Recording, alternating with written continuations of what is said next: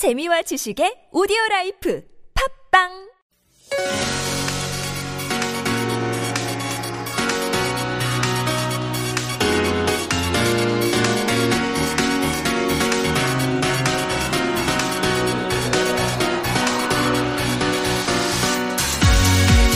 Well, in this brand new season of Koreascape, we like to get the weekend edition kicked off right after our real life Korean quiz, of course, with Planet Korea. Sometimes it's a little bit of a documentary and sometimes it's a bit of a conversation. Today it is the latter. We're going to uncover some new insights into Korean culture through international eyes today.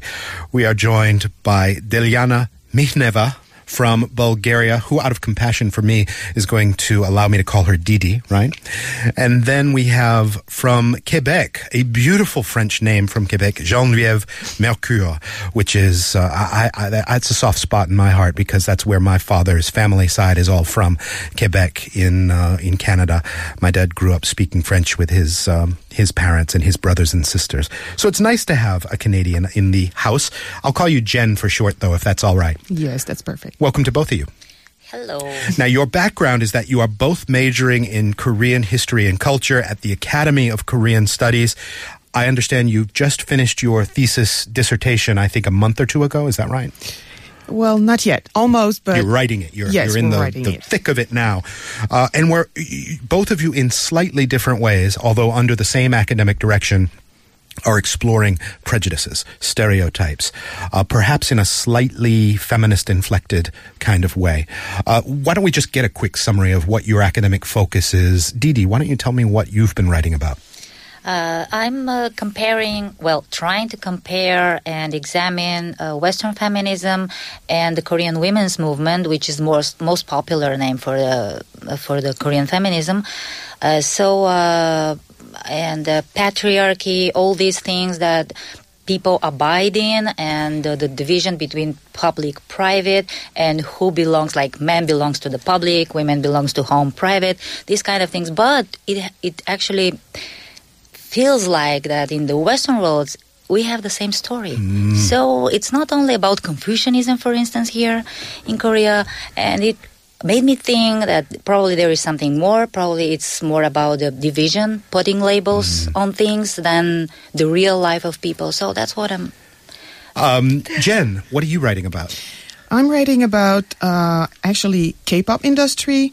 Uh, I'm thinking about how uh, women in Korea, regular women, achieve women right a lot these days.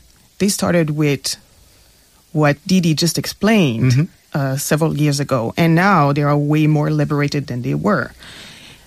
But does it really show in the K-pop industry when we're talking about feminine singers? Yes. Are they do do they have more rights than they were before, or are they still in that same pattern? I see. It's really interesting when you let's start with K-pop since uh, you know that's kind of what so draws so many people to come visit and then later maybe live here. Uh, it's not an easy answer to say whether women in K-pop are are liberated or whether the images are liberated ones because there's there's flip sides of the coin, isn't there? We we just did recently a focus on these articles that say impossible standards for Korean women in, in the K-pop industry. They've got to be perfectly thin, uh, perfectly cute and innocent, all of that stuff. But then there are these articulations of independence and uh, sort of individuality, toughness. Are you, would you say the, the tone of your paper is more sanguine or is it more pessimistic? I have to admit that when it comes to women's right for regular Korean women, it's way optimistic because uh, women in Korea are way less inside the house than they were before. What's way less inside out? What's that mean? Uh, well, at first, women are supposed to go back home and take care of the kids when they um, conceive, and now they can go back to work. After that, it's way easier for women to go back to work when the kids go to school or something like that. When we're talking about K-pop star, they still have to stay in that impossible appearance game. Yeah, it's this n- never never land, isn't it? It's Yeah. kind of like a late teen, early woman stage, impossibly beautiful. Uh, what what they they walk an incredibly fine line. I'm talking about now women in K-pop. Uh, I, I don't know about leave the men for another day, but uh, they've got to be unbelievably suggestive and sexy, but not seem anything other than pure and cute and sweet and innocent. And I think this is why K-pop catches on in these conservative cultures like uh, the Middle East or in Southeast Asia, where you've got these very conservative and rigid rules for women, Yeah. and yet they can kind of hop over that, preserve the innocence, and yet be super sexy and cute, right? They have to be basically perfect. Hmm. So they cannot act in a way that could cause a scandal. Sure. So I think innocence, perfection, the dream, they don't have the control on what they want to do on a daily basis. Didi, what's it like for a Bulgarian woman to step into the shoes of a Korean woman here? Do you look in terms of envy? Do you look in terms of compare and contrast? The thing is that um, we are a little bit specific, like not like the West because of our post-communistic um, situation. Yeah. But uh, so um, uh, we happened that uh, in Bulgaria, the fem- feminism, for instance, was not very developed because of the communism. So everybody were equal, men and women together work, and everything is seems to be fine. So at some point, uh, women become more masculine in Bulgaria. They have become more masculine. Yes, Uh, uh, Post communism, you mean? Yes, because um, they are probably more flexible in finding job and uh, how to say to accommodate the reality to themselves and uh, vice versa. It's very funny that you use the term become more masculine. Isn't that assigning roles right there? I think it's a global trend. It's Yeah. not only like in Bulgaria, but the, the, the factors are different in different countries. So Mm. that's my opinion that probably the communism was in role for this. But uh, nowadays, uh, the Hallyu wave is, is there. And uh, many young girls, they want to become something like a Korean woman, to look like a Korean woman, to at least to use makeup. Mm-hmm. Uh, they, they import from Korea. Uh, both of you really jen where do you think that the uh, image of the ideal woman here in korea is prescribed from is it from drama is it from pop music I think there's a lot of that. What you see in the media is something that everybody can see and be attracted to.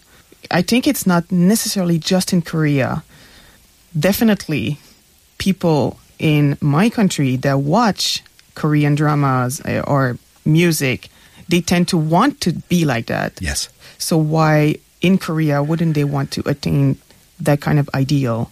Uh, a little bit more into the concept of uh, prejudices, stereotypes, things like that. That foreigners arrive in Korea with, you know, they they come and um, they've got to evaluate the culture, sometimes with some knowledge, sometimes without it. It really makes a difference uh, in in the minds of foreigners who come here, whether they know something about Korea beforehand, right? Definitely. I think we discussed a little bit about that in class and uh, in, in, at the academy, and there are kind of three types of foreigners mm, that learn about Korea. You have the first type that doesn't know anything about Korea. For them, Korea, if they know about it, it's the Olympic in 1998, Right. 88.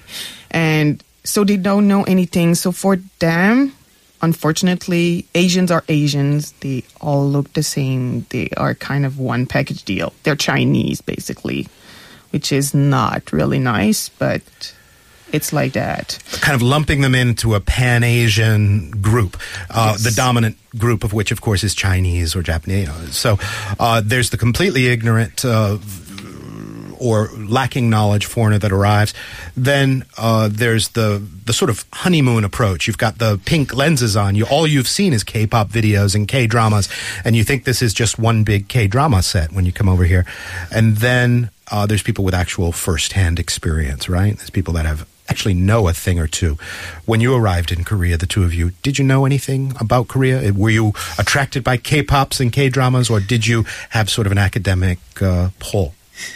Actually, I um, I'm a little bit different from Jen. Uh, I w- I'm not a K-pop fan. Okay, I have some some things in my playlist. I can admit it, but because they are danceable and stuff. But uh, I'm attracted in more like traditional things, more like of an old culture, and um, I came here to study this and to compare to the contemporary situation. So uh, I try to prepare myself in advance before I come here, not to be with very uh, like um, fluffy, uh, pinky expectations of what, what I'm, I'm, going to see. But of course, I had my own prejudices. Um, everyone like it's so so so human thing. Uh, to, to your, label. What yeah. were some of your expectations when you came? What well, did you expect to see and what did you see? I didn't expect to see so many smokers because in Bulgaria, oh my God, we smoke like like on every corner on the streets. Although it's forbidden in the like um, how to say in restaurants or coffee areas, but uh, outside you can speak on the bus stop and stuff.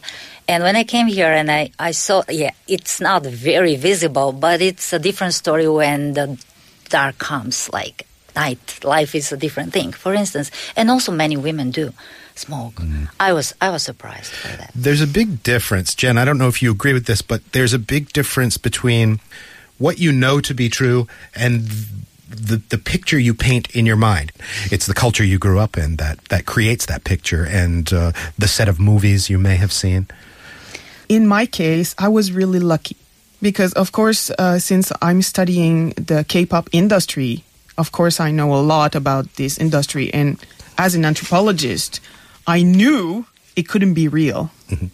And my friend was here before and she kind of prepared me saying, okay, you know, I'm here. Here are the things I dislike about Korea living here. Here are the things I like. Here what you can expect about being in Korea. So when I arrived, I was like, wow, that's how she told me it would be. Mm-hmm. So there, of course, there's still kind of you're amazed because it's in new countries, it's something different. But in the same way, I didn't have that crazy expectation to see K-pop stars like running in the streets and like the way every other friends I have mm-hmm. home would think. Like yeah. the first question that was asked of me like, "Did you see any K-pop star?" And like, no, they don't like run in the street like that. It's like do you see any stars in New York like that when you run in the street? No. uh, it's still kind of arriving. Korea is uh, occupying more and more of the popular consciousness overseas, abroad. More and more people, A, have heard of Korea, and B, have formed some kind of image or some kind of preconceived notion, stereotype, whatever that is. Um, but there's still a lot of expats here that complain that when they are outside of Korea, somebody's going to ask them, Oh, you live in Korea, north or south? You know, they don't know to that extent. Um, whether know, whether it's a joke or not, they do. Yeah. They do it like all the time.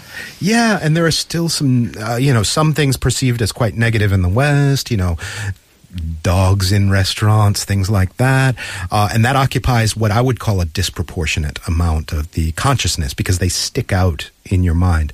But these days, of course, because of Hallyu and so forth, people have this kind of honeymoonish idea about Korea, and because of the, the the government does a lot of good PR in terms of you know we've got the best bandwidth in the world and yes. this that and the other thing, and there's a lot more storytelling by people who choose to live here about how convenient life is in Korea. You guys have been here how long? A year and a half, about. Oh, so very short time, relatively. Also, about a year and a half, Didi. Yes, yes. Same time, same semester, same years. Yeah. Biggest surprise so far in Korea? What would you say that is? Fruit are so expensive. okay. I was really shocked the first time I went to a grocery store and saw the price of just a single apple. How about yes. your biggest surprise, Didi? Ah, well, let's say well, it happened to me a few weeks ago. I was surprised because I was able to lost myself to get lost in Gangnam. in Gangnam on the Gangnam like the big boulevard. I was I lost I was lost there. So yeah, that was a big surprise for me. Genevieve Mercure and Delyana Mihneva. Did I get those names Perfect. right? Thank you and good luck with your further academic studies. Thanks a lot. Thank you. And we're back with the science of Korean medicine in just a moment.